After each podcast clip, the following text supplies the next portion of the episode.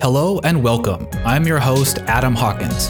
Each episode, I share a small batch of software engineering theory and best practices. If you enjoy this podcast, then please subscribe and share it with your friends and colleagues. So, this is it, the first episode of my podcast.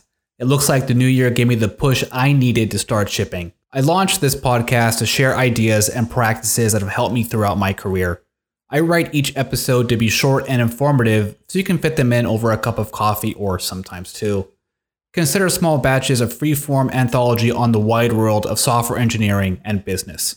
Allow me to set the stage before we dive into today's topic. My goal as a software engineer is to create systems that are easier to build, test, deploy, and operate in production.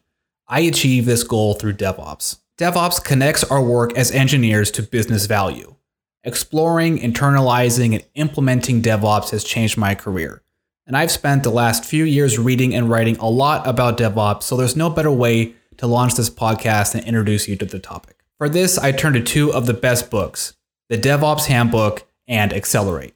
Both are written by Gene Kim and some other people. You may also know Gene Kim by his work on the Phoenix Project and now the Unicorn Project. The DevOps Handbook introduces DevOps principles and their associated technical practices.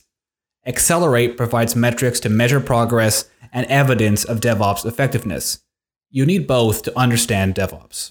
The DevOps Handbook introduces the three ways of DevOps. They are flow, feedback, and learning. Each build on the other to create a feedback loop between technology and business. Accelerate defines four metrics lead time, deployment frequency, mean time to resolve, and change failure rate. Here's how the two fit together. Flow, the first way of DevOps, establishes fast flow from development to production.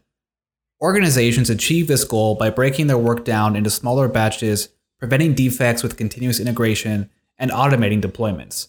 These practices largely fall under the umbrella of continuous delivery. Teams can measure their flow with two metrics lead time and deployment frequency. Lead time is the time it takes to go from commit to production. Deployment frequency is simply how often deploys happen. Feedback, the second way of DevOps, establishes right to left flow of telemetry across the value stream to ensure early detection and recovery or prevent subsequent regressions. The idea here is to use production learnings to drive subsequent developments. Here are some examples. Let's say you just shipped a new feature. How do you measure your engagement? And another. Are there metrics or logs that engineers can use to monitor the system's health?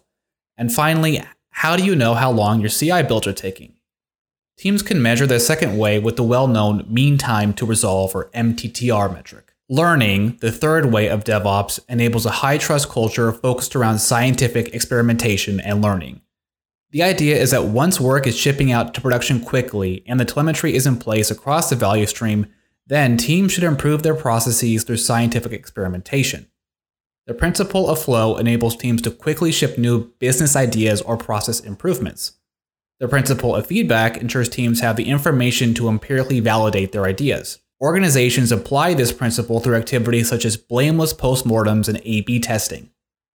Teams can measure the third way by tracking their change failure rate. That is the percentage of changes that result in degraded service or require a follow up action like a patch or a rollback. Although I offer you a different interpretation. I think of it as a percentage of changes that did not deliver the expected results, but that's a topic for a future episode. I have much more to say on these topics, but I'll leave them for future episodes. Let's recap for now. Apply continuous delivery for fast flow from development to production. Add telemetry across your process and use it to drive future decisions. Then strive to improve both those processes through scientific experimentation and learning. Measure your progress with lead time, deployment frequency, MTTR, and change failure rate.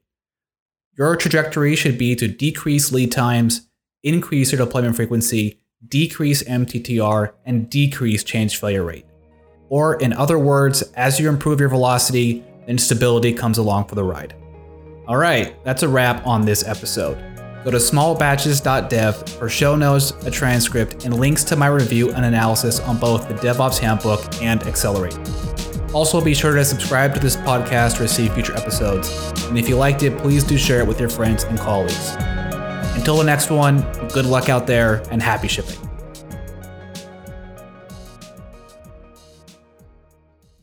Want to learn more about DevOps but don't have time for books? Then sign up for my free email course at freedevopscourse.com. The course details the three ways in depth, along with continuous delivery, trunk based development, and much more over the course of nine days. Sign up now at freedevopscourse.com.